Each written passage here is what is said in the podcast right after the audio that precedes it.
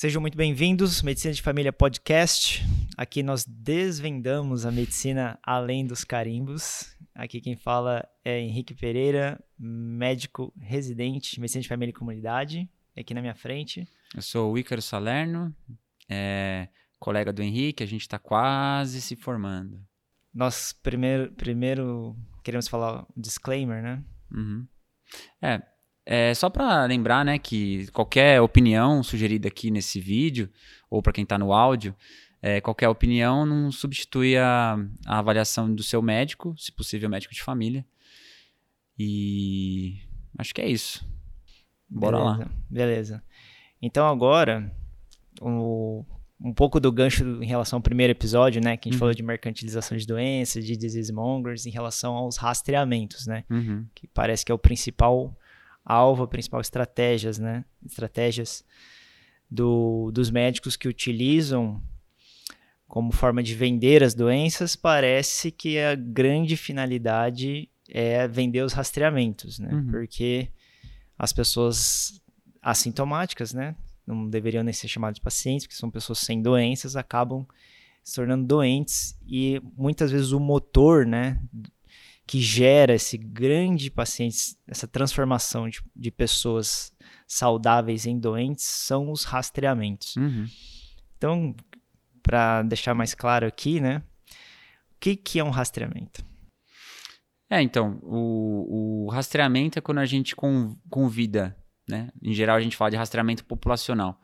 Quando a gente convida uma pessoa saudável a fazer um exame, é, com a ideia de pegar um, uma, uma normalidade no início e que seja passível de tratamento. Então você aplica exames em pessoas saudáveis, né? E bom, e daí para frente várias repercussões disso, né? A gente já comentou do, da mercantilização de doenças, mas é, o rastreamento em si, né? Os rastreamentos, por exemplo, rastreamentos conhecidos que a gente tem é rastreamento de câncer de mama através da mamografia, rastreamento de câncer de próstata através do toque retal e do PSA, né? Que é a, a proteína prostática específica, né? É, antígeno prostático específico, né? PSA, né? E existem outros rastreamentos, né? Então, de câncer de cólon, né? Através da colonoscopia ou, ou sangue oculto, né? É, outro rastreamento famoso é o do câncer de colo de útero, através do exame do Papa Nicolau. Esses são alguns dos que têm alguma validade, né? Então, falando assim mais de câncer, eh, rastreamentos para câncer. Tem os rastreamentos para outras doenças também, né? Que a gente tinha até comentado. Dependendo da idade, vale a pena fazer um, um rastreamento para pressão alta. Dependendo da idade e da atividade sexual, vale a pena fazer um rastreamento de doenças sexualmente transmissíveis de acordo com a exposição. Sim. É. é mas é. Acho que para falar de rastreamento também, acho que vale a pena comentar um pouquinho dos níveis de prevenção. É, isso que eu, só te interrompendo, entrando na linha, uhum. é que assim, todo esse comportamento, essa finalidade que os médicos, é, as consultas, os rastreamentos, tem uma finalidade, né? Uhum. Então, a gente está oferecendo saúde para os pacientes, a gente está tentando diminuir o máximo do risco que a pessoa tem, porque toda pessoa tem um risco. Então a gente chama isso de prevalência, né?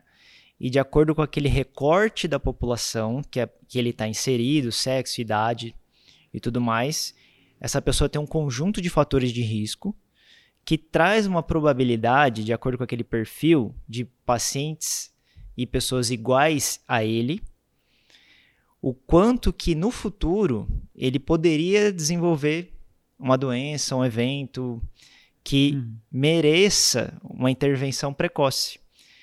Então, assim, a gente, primeiro, a gente quer que as pessoas sejam saudáveis, que elas alcancem né, o desempenho delas, profissional, ciclos de vida e tudo mais. Para isso, elas precisam de uma boa saúde. Quando as pessoas estão doentes, não precisa de nenhum exame, porque ela está ali doente naquela sua frente, o, e a própria consulta consegue trazer o diagnóstico que você precisa e o tratamento específico. Então, as pessoas estão doentes, elas voltam a ser saudáveis e segue o jogo.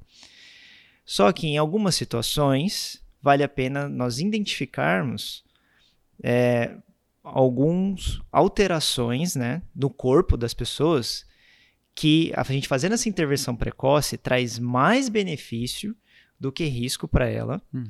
Ou seja, vale a pena essa intervenção, mesmo ela não apresentando nenhuma doença, mesmo apresentando nenhum sintoma. Então a gente tenta prevenir um futuro evento, porque esse futuro evento, ele é só o tratamento dele isolado é mais caro que toda a prevenção. Uhum. Então a gente passa da, da abordagem individual para uma abordagem populacional. Isso está tudo dentro de um pacote, né? Então, primeiro a gente trata pessoas doentes, claramente doentes, né? A probabilidade da doença é tão alta que está na nossa cara, não precisa de nenhum exame. Algumas situações precisam de exames complementares, outras situações são os exames de rastreio, as pessoas nem estão doentes, mas o, mas o benefício da intervenção precoce é maior do que os seus efeitos colaterais.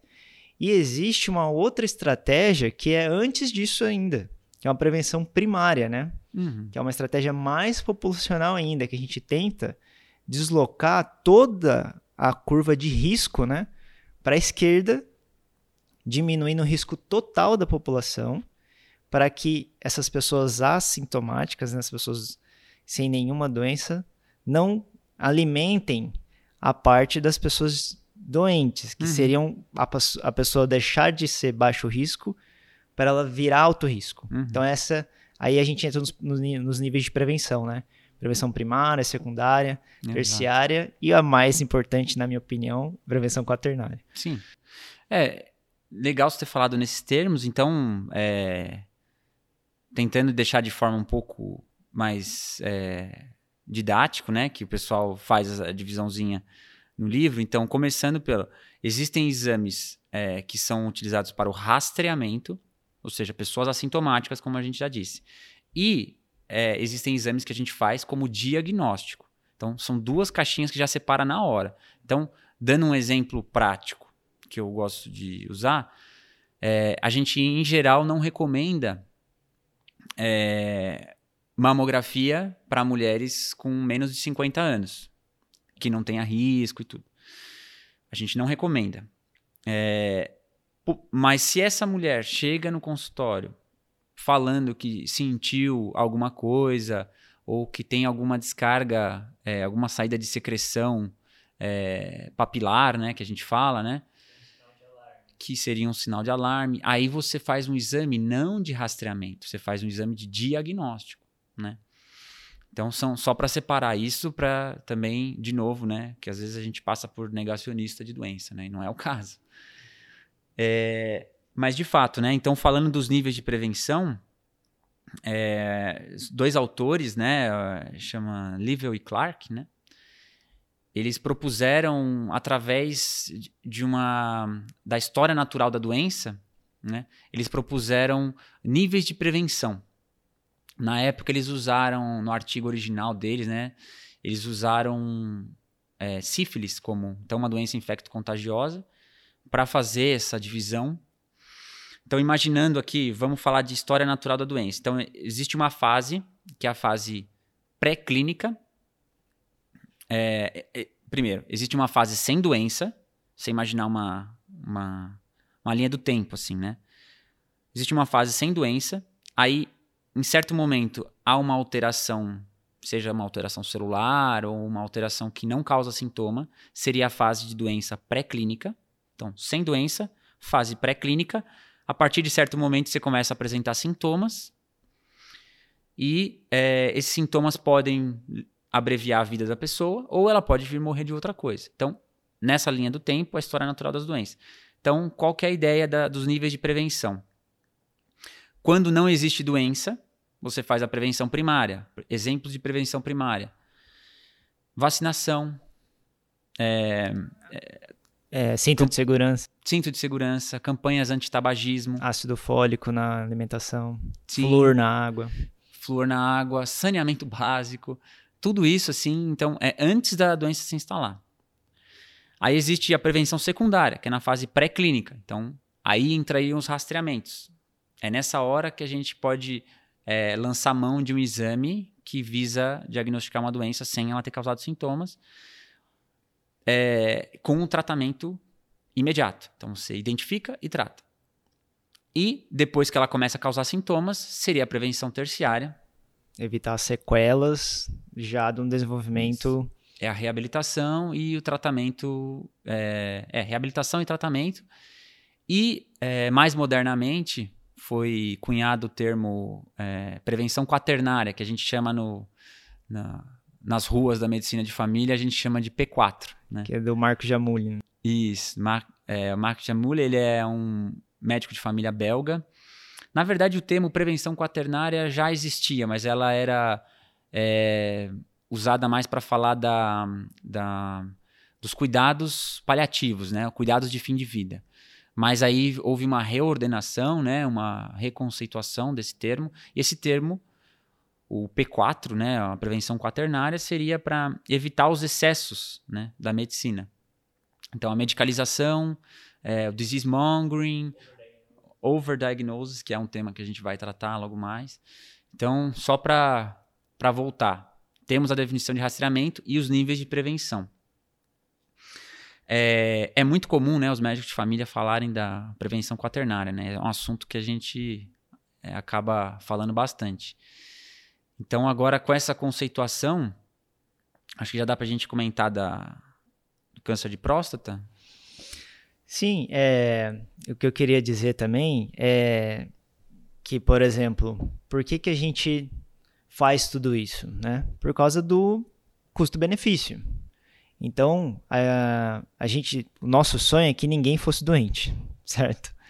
Então, seria muito bem é, transportado isso para as pessoas, a, a saúde, né, como um bem, como um recurso. E então a gente não consegue fazer isso de fato para todo mundo por causa da probabilidade de é, desenvolver doenças que a gente não consegue é, rastrear todas as doenças ao mesmo tempo. Então não tem como, por exemplo, é, um, vamos supor aqui, um tumor cerebral todas as pessoas têm que ter tomografia? Não tem como saber. Câncer de pâncreas, todas as pessoas têm que fazer uma amilase lipase anual de seis em seis meses? Quem que vai desenvolver câncer de pâncreas? Então, realmente, ao pensar essa estratégia de prevenção primária e secundária, acaba entrando a probabilidade, que a gente tem que avaliar qual que é o benefício da gente transformar aquela intervenção, que é um rastreamento, para ele ser populacional. Então, por isso que as pessoas têm essa ânsia, né, por fazer exames, porque elas querem o máximo de saúde possível. Só que tem que entender também que nem todas as doenças a gente vai conseguir rastrear, identificar cedo. E infelizmente, pela história natural de doenças, algumas doenças são apenas tratáveis quando elas de fato aparecem. Uhum. Mas algumas doenças a gente vê que tem sentido a gente fazer esse rastreamento populacional para evitar a sequela ou a mortalidade e a gente tentar oferecer uma qualidade de vida ou até evitar a mortalidade, né? diminuir a mortalidade. Uhum. Você falou da probabilidade, não sei se você já entrou em contato com aquela frase do. Tem um médico consagrado aí, né? tem várias frases né, atribuídas a ele, é o William Osler, né? que não sei se você já viu essa frase, acho que a frase é, é a medicina é a arte da incerteza e a ciência da probabilidade. Né? E é bem isso mesmo, né? A gente não consegue ter risco zero de nada, né? E uma intervenção para ela valer a pena e a gente tem que tomar um certo cuidado quando a gente fala em custo-benefício, porque eu já ouvi críticas é, eu me interessei por esse assunto só para come começar assim, quando eu estava no terceiro ano da faculdade, que eu entrei em contato com o livro do professor Gilbert Welsh, que até ele está aqui do meu ladinho aqui, que eu... ele está aqui, o Overdiagnosed. E eu lembro que nessa época já tinha alguma familiaridade com base de dados, tal. Eu fiz um trabalhinho no da, DataSUS e eu pedi orientação de alguns professores. Né? Era sobre câncer de mão e próstata, né? E eu lembro que o professor, hum, claro, não vou citar o nome, mas ele me criticou, ele falou assim, não, eu não gosto dessa abordagem do, dos economistas da saúde. Como se a gente quisesse é, ter algum, é, alguma economia financeira. E não é assim. É, quando a gente fala custo-benefício, parece que na, lingua, na, no linguajar da administração, parece que a gente está falando de grana só, né? É, assim, é o custo pro paciente.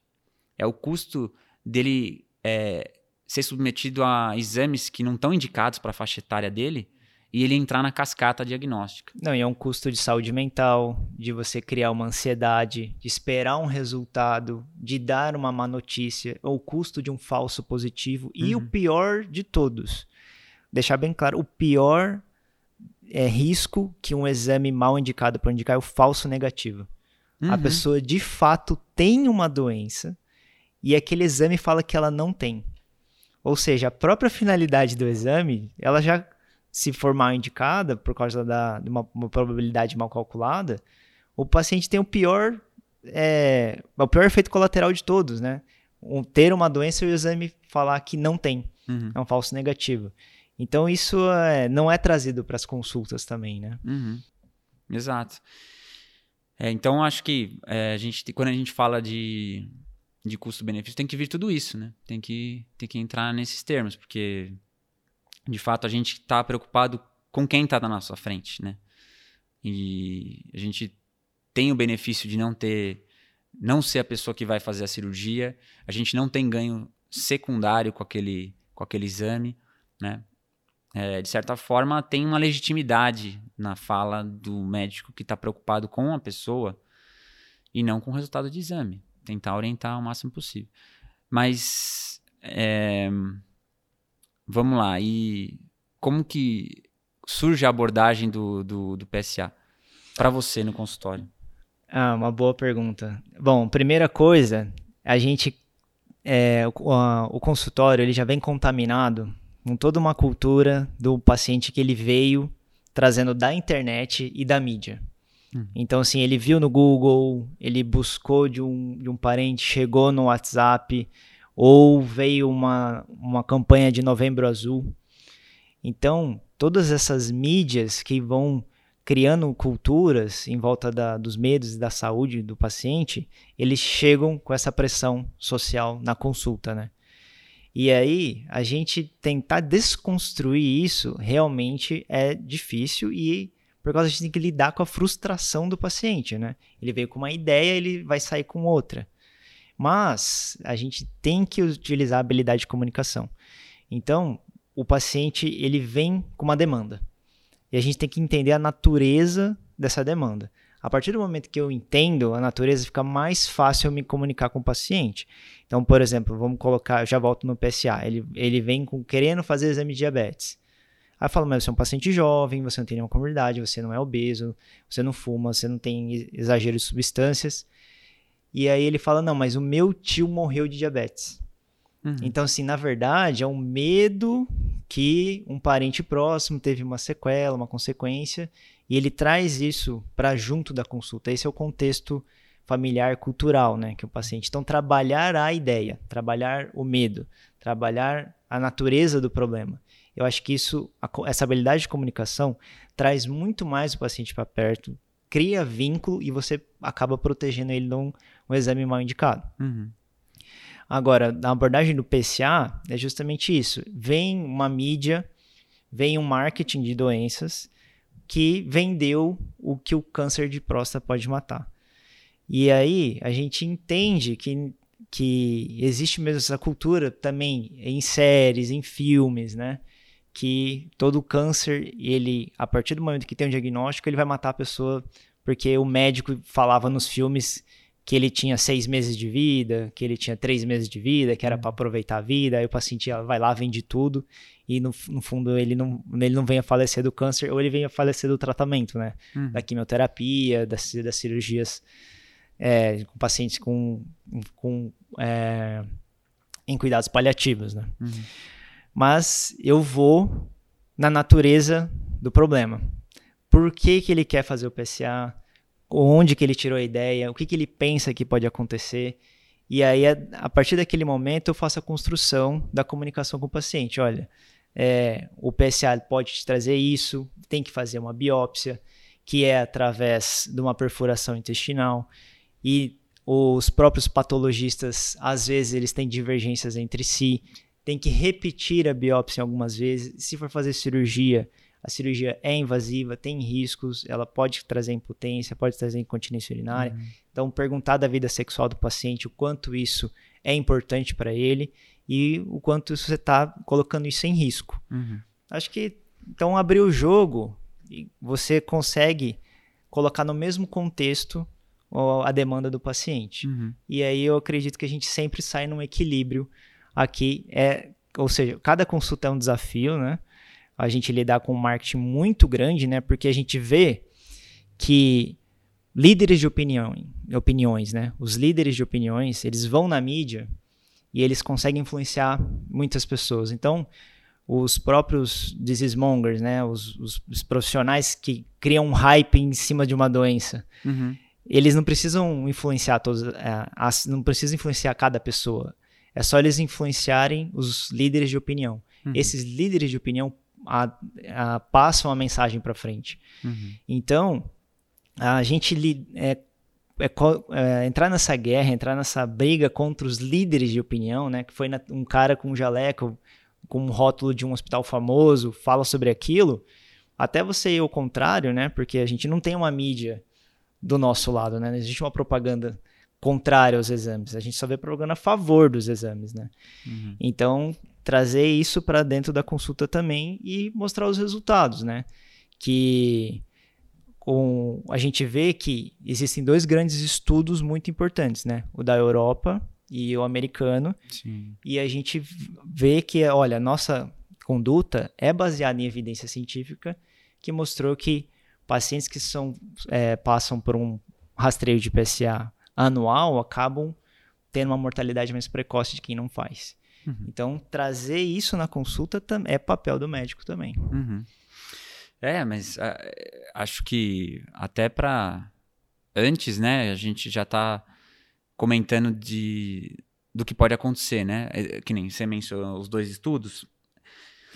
No caso, talvez valha a pena a gente conceituar o que, que é o sobrediagnóstico, né? Ou overdiagnosis, né? É, a gente fez uma tradução meio brasileirada, mas é o sobrediagnóstico. É isso, né?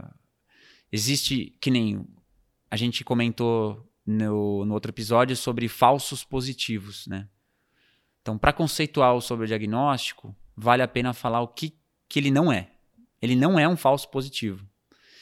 O falso positivo Lembrando, é aquele exame que você faz o rastreamento, você está assintomático, você faz o rastreamento, ele vem positivo, mas aí exames subsequentes mostram que ele não era positivo.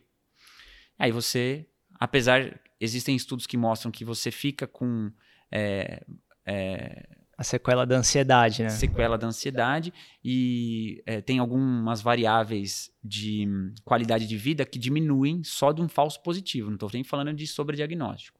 Então, conceituando sobre diagnóstico, que diferente do falso positivo é aquele é aquela anormalidade que você detecta na fase assintomática, né, da história natural da doença, você detecta e ela de fato é uma alteração que é compatível com a definição de doença que a gente conhece. Parece estranho, né? Porque o que você mencionou também, os patologistas não, não, é, não concordam 100%. 100%. O que, que é um patologista? Patologista é aquele médico, ele é formado em medicina e ele é, faz é, não atende pessoas, ele atende é, cortes laboratoriais, né? Ele faz análise microscópica de alterações celulares, faz algumas. Estou é, sendo bem simplificando o trabalho, né? Não tô, não sou patologista, mas estou simplificando o trabalho co como que como funciona.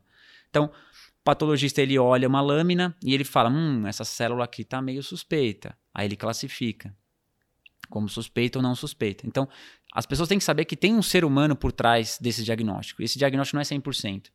Existem os falsos positivos, que a gente já falou, os falsos negativos, que são muito complicados. Então, o, é isso. O, o sobrediagnóstico é aquela alteração que é compatível com a definição patológica de doença, só que ele, se você nunca soubesse disso, você ia morrer lá quando você ficasse bem velhinho por outra coisa. É, vamos. Uh, tem outra, outro nome também que são os incidentalomas, né? Sim. Então, se você vê um cisto no rim, ele, ele acaba saindo no laudo como cisto no rim, e isso acaba traduzindo para o paciente uma alteração da normalidade como doença. Então, por exemplo, assim, primeiro, fez um ultrassom que não precisava, achou um incidentaloma, fez um diagnóstico de cisto no rim, só que o paciente ele vai vir a falecer de infarto, AVC ou um trauma no futuro. Então, esse incidentaloma, esse achado de exame é uma alteração de fato. Uhum. Só que uhum. não influenciou a vida do paciente. Se ele não tivesse feito, ele nunca saberia. Mas, de fato, também não é uma alteração que merece ser é, diagnosticada precoce. Porque o tratamento do cisto rim acaba sendo observação de qualquer forma, né? Uhum. Você não vai fazer uma nefrectomia é, ou puncionar esse cisto, porque esse tratamento invasivo traz muito mais sequelas uhum. do que apenas tirar o cisto por é, característica anatômica, né? Uhum. Já que não influencia nada a saúde do paciente. Uhum. Outros sobrediagnósticos também, o maior de todos eles, que a gente já falou, né? Talvez seja a hipertensão. Sim. Sim, exato. É... Hipertensão, né, entra no rol das, das doenças que são vendidas, né, como doença e nada mais é do que um fator de risco. E é de novo, repito, acho que falei no outro episódio, mas é, quando a, a, hipertensão causa sintoma, ela já é uma outra doença. Né? É passível de tratamento intra-hospitalar. Então, a gente tem que tomar esse cuidado. Mas eu é, te pergunto, mas câncer de, câncer de próstata mata, né? Sim, exatamente. Mas aí que tá.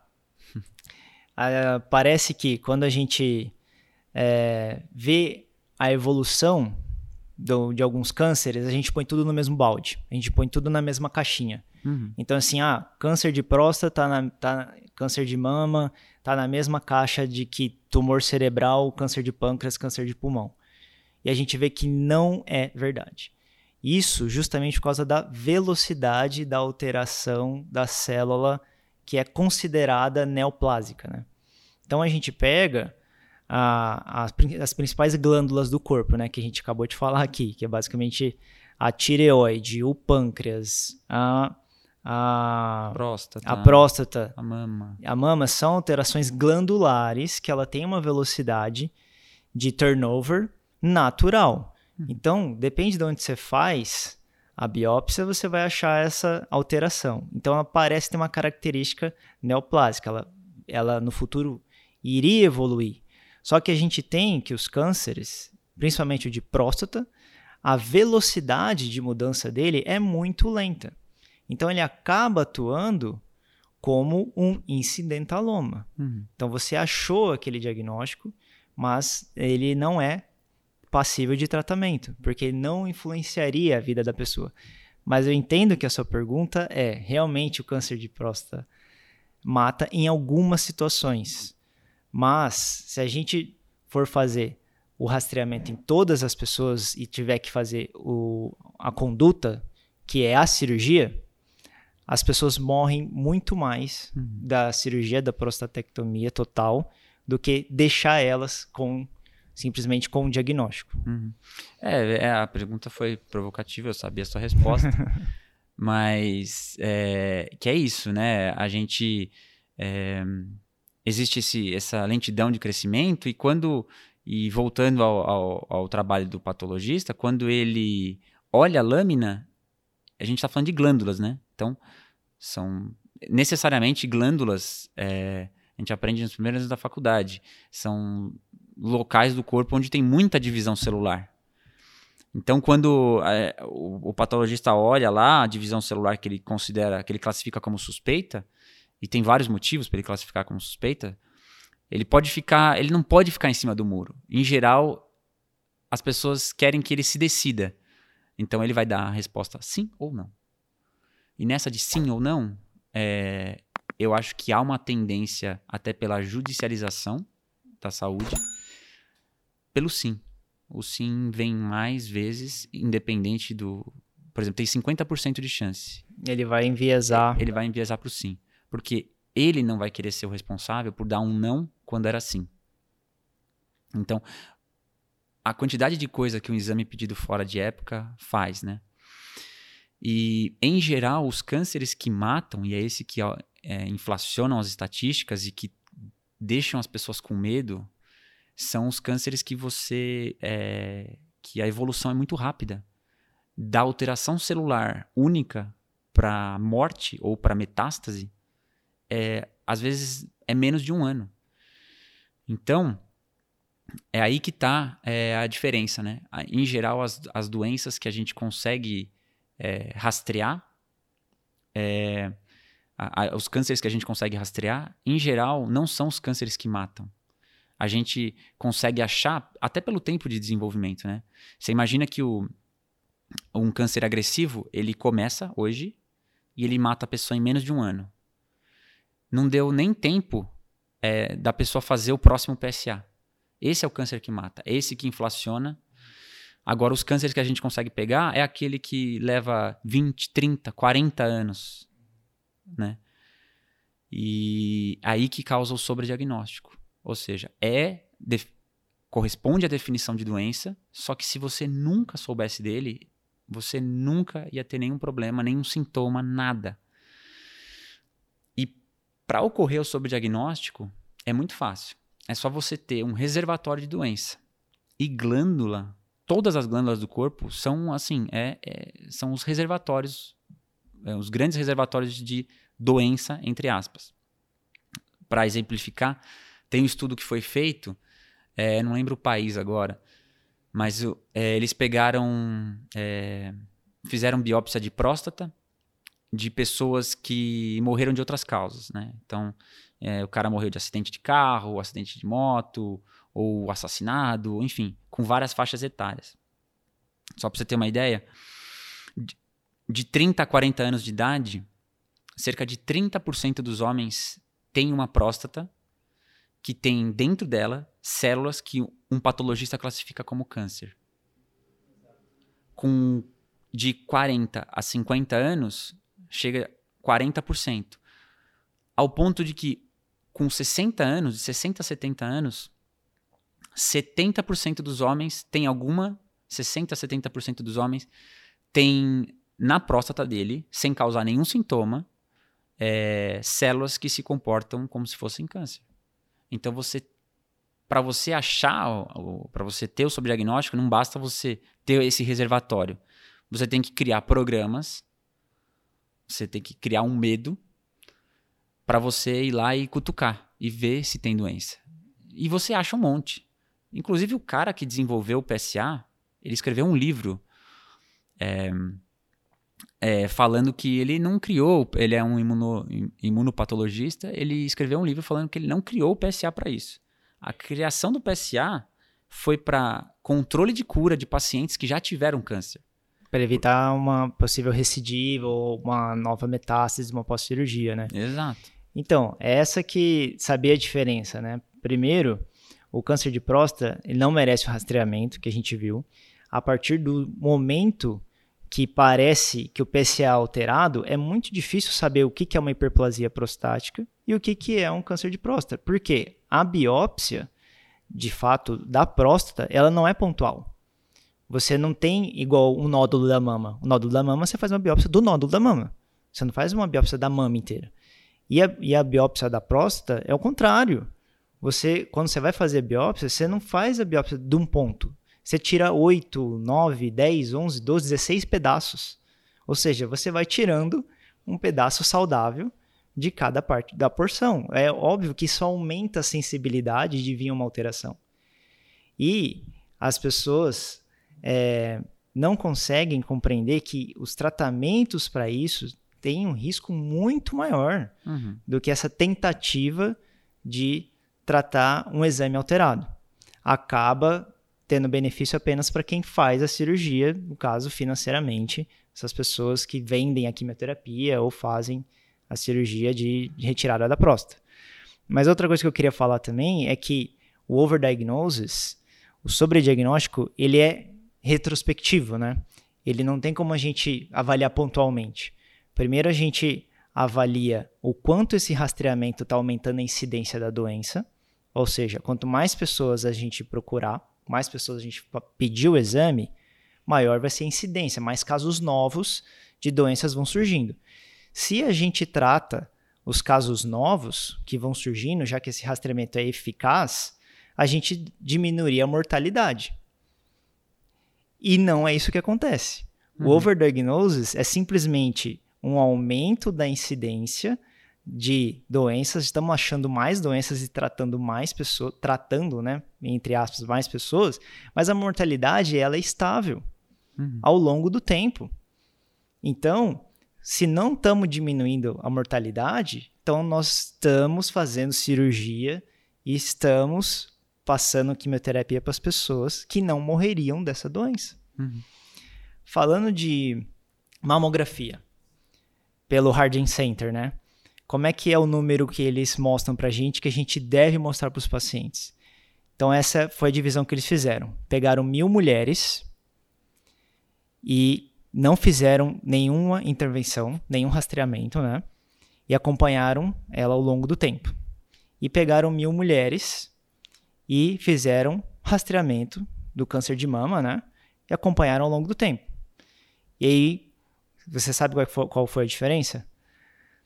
Uhum, então, entre as mil mulheres que não fizeram, ou seja, não tem nenhuma intervenção, nenhum rastreamento, da mamografia, quatro vieram a falecer de câncer de mama. Das mil mulheres, das mil mulheres que fizeram mamografia, fizemos mamografia em mil mulheres. Por 10 anos. Por 10 anos, a gente conseguiu.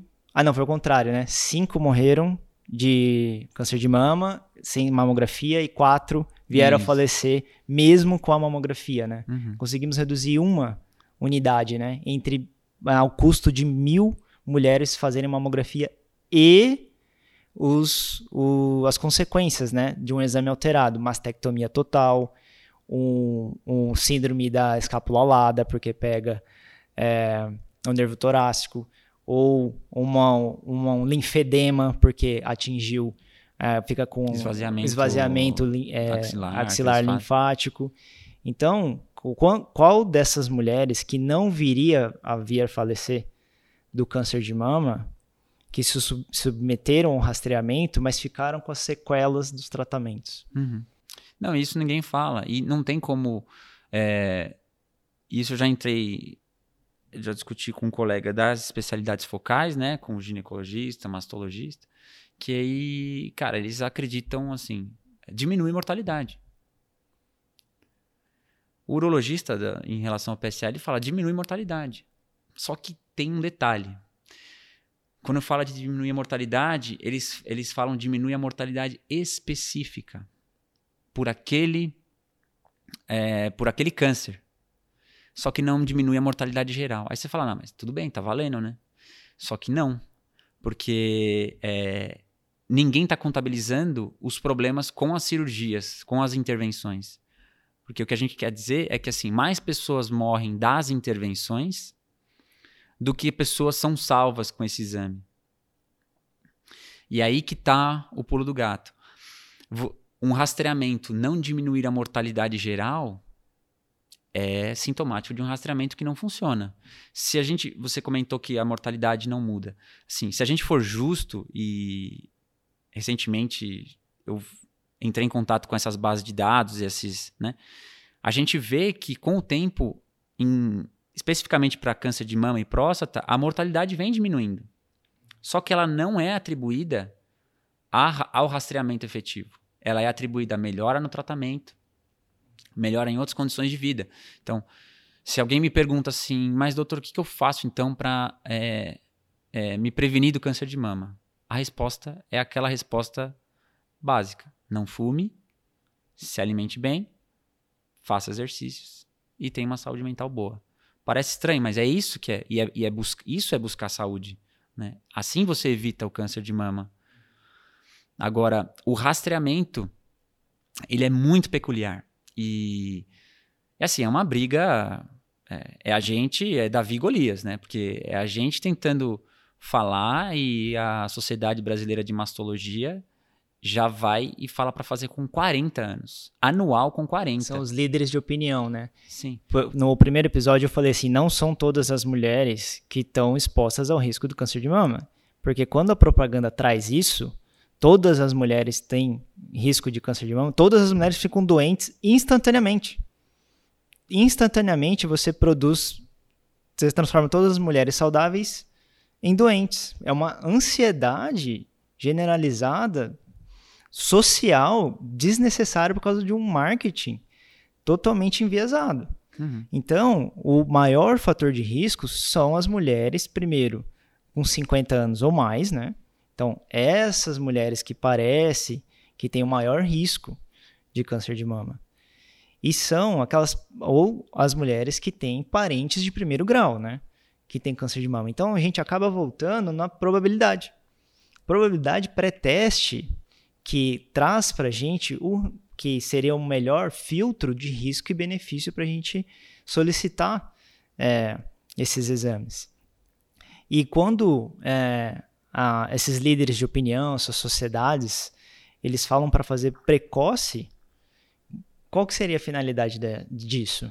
É um excesso de saúde, é um excesso de cuidado e é, tentar reduzir essa mortalidade específica, mas a gente vê que reduzindo o ponto de corte, que nem a gente falou no primeiro episódio, é a mesma coisa. Você transforma todas as mulheres de 50 anos ou mais, que é de 50 a 74. 64. 74. 74. Todas as mulheres já têm medo de câncer de mama.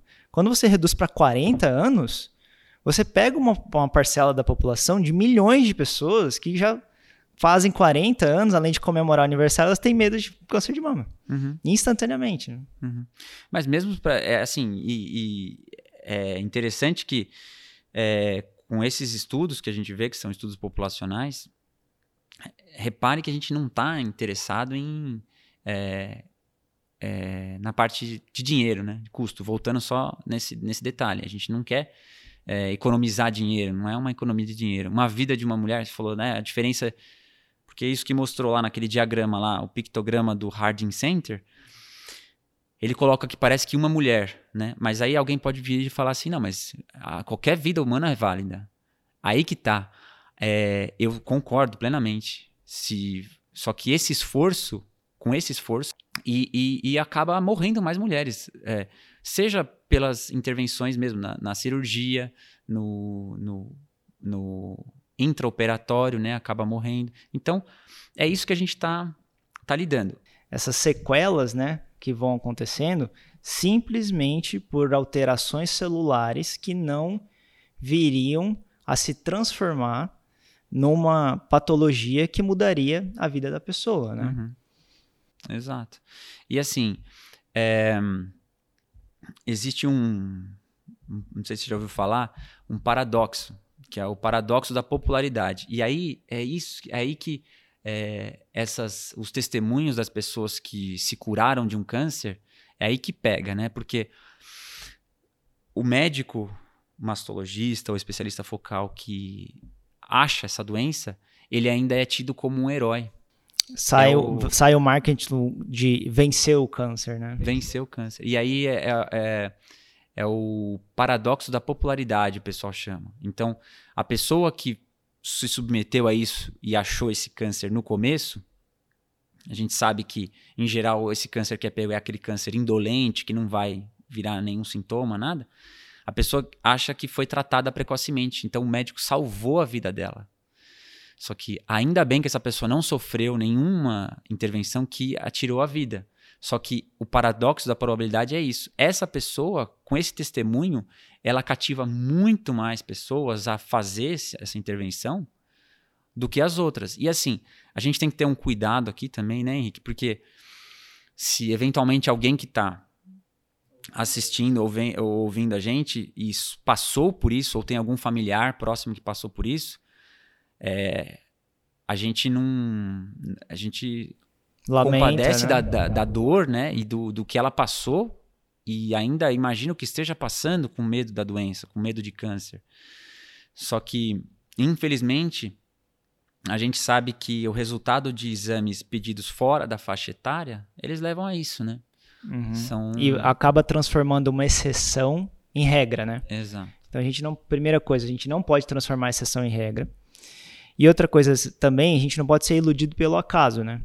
Então, assim, aquela pessoa que realmente teve benefício, porque a probabilidade era alta, o nódulo da mama era suspeito, tinha descarga papilar, realmente era uma pessoa que tinha sintomas e merecia um diagnóstico, ou seja, ela não veio pelo rastreamento, isso vale a intervenção. É isso que eu, que eu, que eu defendo, né? Por exemplo, vamos colocar a pele em risco aqui. Você faria PSA em você mesmo? Não. Exatamente, eu também não. Agora, mamografia, você faria para sua irmã ou sua mãe? Eu tendo a acreditar que não. Então, também não. Apenas como rastreio, não. Mas como diagnóstico, claro. com certeza. Com certeza. Essa que a gente tem que deixar claro, entendeu? Uhum. A partir do momento que a probabilidade pré-teste, aqui falando do teorema de Bayer, né? Bayes. Bayes que aumenta a, aquela alteração é tão grande que não tem como ser outra coisa, vale a pena a intervenção, é Sim. é claro. Mas como rastreamento, é, você acaba apenas aumentando o reservatório de doença. Então você acaba aumentando aquele reservatório e olhando todo o overdiagnosis, né, você não muda a mortalidade nenhuma. E a outra coisa que eu queria falar é o quanto que financeiramente isso traz para os pacientes. Por exemplo, é, um paciente que tem plano de saúde, né, ele põe na conta do plano, né? Mas um paciente que está no SUS ou ele não tem um plano de saúde, perdeu o plano de saúde, ele chega num especialista, ele revira toda a vida dele, vende a casa, pega dinheiro emprestado, tudo isso para tratar na possível alteração que ele não teria benefício. Uhum. Então, assim, existem consequências sociais aqui que nós, como médicos, deveríamos levar em consideração na hora de oferecer esse tipo de exame que pode, é, ela pode ressoar em toda a vida do paciente, né? Você acaba não tratando só o paciente, mas toda a repercussão que traz na família também, né? Uhum. Porque se uma pessoa tem um diagnóstico errado, um overdiagnosis no caso, né? Achou apenas alteração celular, todos os outros parentes falam, não, eu também tenho que fazer exame, uhum. porque o meu parente primeiro grau está lá com diagnóstico. Uhum. E muitas vezes foi um diagnóstico dado de sobrediagnóstico, não mudaria a vida e acaba criando uma ansiedade é, desencadeada, né? Uhum. Em todos os parentes daquela pessoa. Então, é, tem um... No, o próprio INCA, né, coloca a questão do grupo de risco em relação aos cânceres, é, isso é um pouco combatido na, na literatura, mas assim, ele coloca até para a gente não incorrer nesse risco de começar a sair rastreando todo mundo. É, eu sempre pergunto assim: tem algum é, pai, mãe ou irmão que teve câncer? A pessoa, ah, teve minha mãe. Aí eu pergunto, mas essa, a sua mãe faleceu do câncer? É, fale, é, sua mãe faleceu? Faleceu. Foi com câncer ou do câncer? Aí a pessoa às vezes fala, ah, não sei, doutor, tal. Eu falei, mas com que idade? Porque tem isso. O INCA coloca, fator de é, grupo de risco é pessoas com parentesco de primeiro grau que é, tiveram câncer e faleceram desse câncer com menos de 50 anos. Essa seria um grupo de risco. Né? Existe para cada câncer tem um, um, fator de um grupo de risco específico. Mas uma coisa que me veio de uma das falas que a gente teve no começo que quando a gente passa de. É, a mama é uma glândula, né? E conforme a pessoa vai ficando mais velha, essa glândula é substituída por gordura, né? E a, a gente chama isso de lipossubstituição.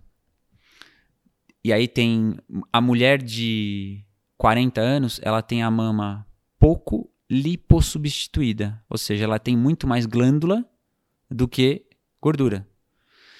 Então, nessa mama, quando se faz normalmente a mamografia, você acaba, é, o que o pessoal chama de mama densa. Tem às vezes, já vi diagnóstico, cara, vem lá na radiologia, mama densa. Isso desencadeia um, e, e criou-se um disease mongering disso aí, uma mercantilização da mama densa. Existe agora é, condutas para a mama densa. Nos Estados Unidos, é, tomossíntese e tem um monte de outras coisas lá que o pessoal faz uma reconstrução 3D. Ele, meu, é assim, é infinito, sabe? Criatividade é, tecnológica, né? E pro mal, isso que é, é, você não traz benefício nenhum. Se você vê mais, é pior, né? Enfim. Mas aí o que acontece? A mama pouco lipossubstituída, ela tem uma tendência de mostrar é, artefatos de, de mamografia que são compatíveis com doença. E aí você tem uma, uma mama que é de uma moça mais jovem, que vai ser classificada, vai precisar de um ultrassom complementar, e aí entrou na cascata, aquela cascata lá. E o pior, essa pessoa que não tinha nada, que foi é, no seu médico generalista da mulher, que não existe isso. A pessoa vai, como culturalmente se vai, né, no, no ginecologista por esses motivos, faz um rastreamento, acha um nódulo, o, ela não sentia nada. Ela foi transformada em doente naquele instante.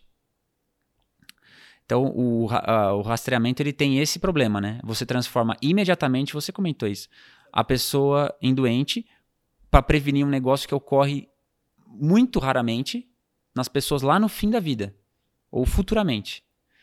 Se acontecer. Então, essa pessoa foi, fez o rastreamento fora de época, achou o que não devia, que não ia prejudicar ela em nada. Ela tratou e ela ainda vai contar o testemunho dela, que é aquele paradoxo da popularidade, de que ela foi salva por um médico maravilhoso, que tem uma bela gravata, num belo consultório, que é, fez esse exame no começo.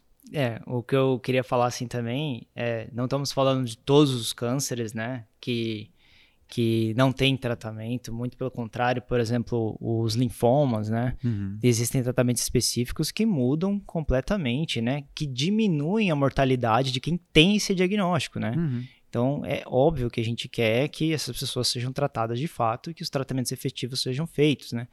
Mas nesse sentido, existe um alerta que vai surgir futuramente, que é, que é o rastreamento pior do que a mamografia, que vai ser o teste genético.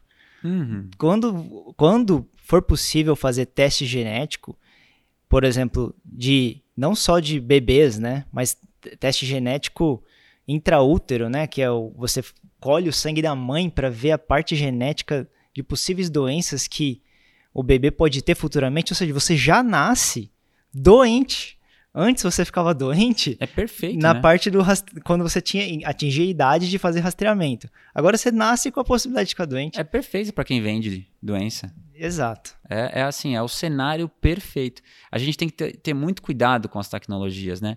Eu já vi muitas críticas falando assim: ah, mas é lógico, você está tá falando de estudos da década de 80, que a mamografia não diminui a mortalidade, né? Então, assim, pasmem, mamografia não muda a história natural do câncer de mama. Ela, em geral, causa mutilações. A, a da próstata também. É, e a gente tem que é, evitar ao máximo esse tipo de, de, de, intervenção. E a gente não pode transformar as pessoas em doentes. Ah, falando do. Ah, tem as campanhas, né, cara, que a gente nem falou as campanhas de, de consciente. Cara, olha isso, essa é a maior venda de doença, o lacinho. Parece que o, o posto inteiro, quando a gente está trabalhando, às vezes o pessoal pinta o posto de rosa, pinta o posto de azul, todo mundo tem que pôr lacinho. Cara, eu, assim, eu acho isso uma. É um insulto, né, cara? É um insulto, é um insulto científico, é um insulto à minha prática médica, ao que eu me proponho como profissional. É, é, esses programas aí é, tem a gente sabe que por trás deles tem instituições que ganham com, com essa com a venda das doenças. Inclusive, se não me engano, acho que do câncer de próstata, o, o Movember, né, que é o, é o que eles põem o bigodão, tal, fica fazendo piadinha com toque retal, com um negócio que, né, não deveria ser um, uma piada, né, que é um, é um exame diagnóstico que se faz no consultório. Né? E serve para quem tem alteração, não para sair fazendo em todo mundo. Então, é, instituições que estão por trás do Movember são instituições que são fabricantes de fraldas geriátricas. Que um dos maiores.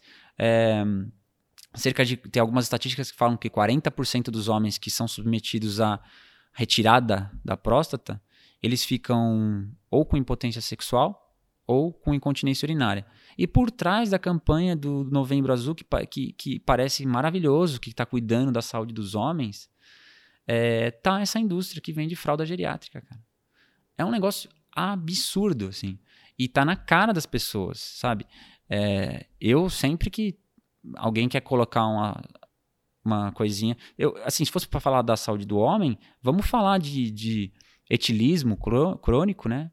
Vamos falar de violência, ter arma em casa, de beber e dirigir. É, os caras que, se, que, em geral, às vezes não tem muito cuidado, acaba se alimentando mal, acaba fumando. É... O próprio estresse do trabalho, Sim. sobrecarga, burnout, que são os maiores fontes né, de motivos de consulta, né? Uhum. Cansaço, fadiga, dor de cabeça, insônia. E as pessoas querem um, tra um tratamento para isso, né? Uma medicalização pros hábitos de vida, né? Uhum. Aí a gente entra aqui nos lifestyle drugs, né? Que nós vamos falar no próximo episódio. então, para encerrar, o que, que você gostaria de resumir, principalmente sobre overdiagnosis? É, é, enquanto a gente não conseguir demonstrar que os exames de rastreamento populacionais diminuem a mortalidade geral, a gente tem que ter muito cuidado na hora de comentar. E, claro, dividir com o paciente. Quer dizer que eu não peço mamografia? Não, eu peço mamografia. Só que eu discuto com a pessoa, falo que, o que ela está submetida. Que, dependendo da idade, ela tem mais chance de, de ter um dano por esse exame do que um benefício. Eu divido com ela. Se for opção dela, sabendo de tudo isso, tudo bem, a gente pede. Uhum. É, eu acho que essa decisão compartilhada é a primeira é, mudança de comportamento que a gente tem que ter, né? principalmente na formação dos especialistas, formação dos médicos.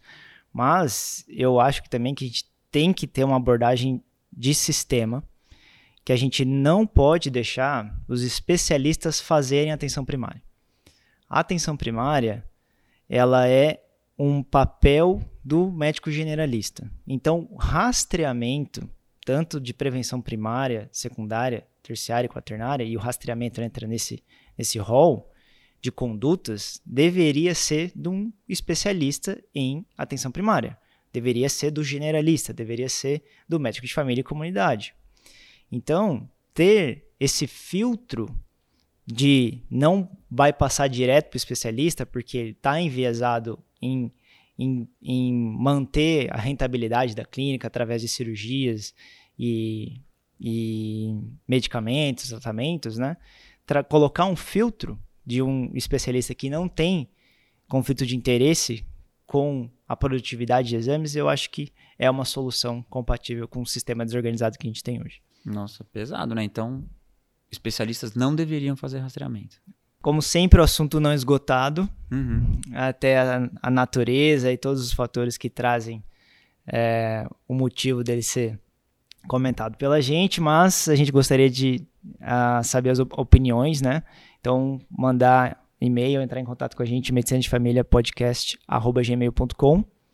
É, quem gostou desse conteúdo, é, por favor, compartilhar nas principais redes sociais uhum.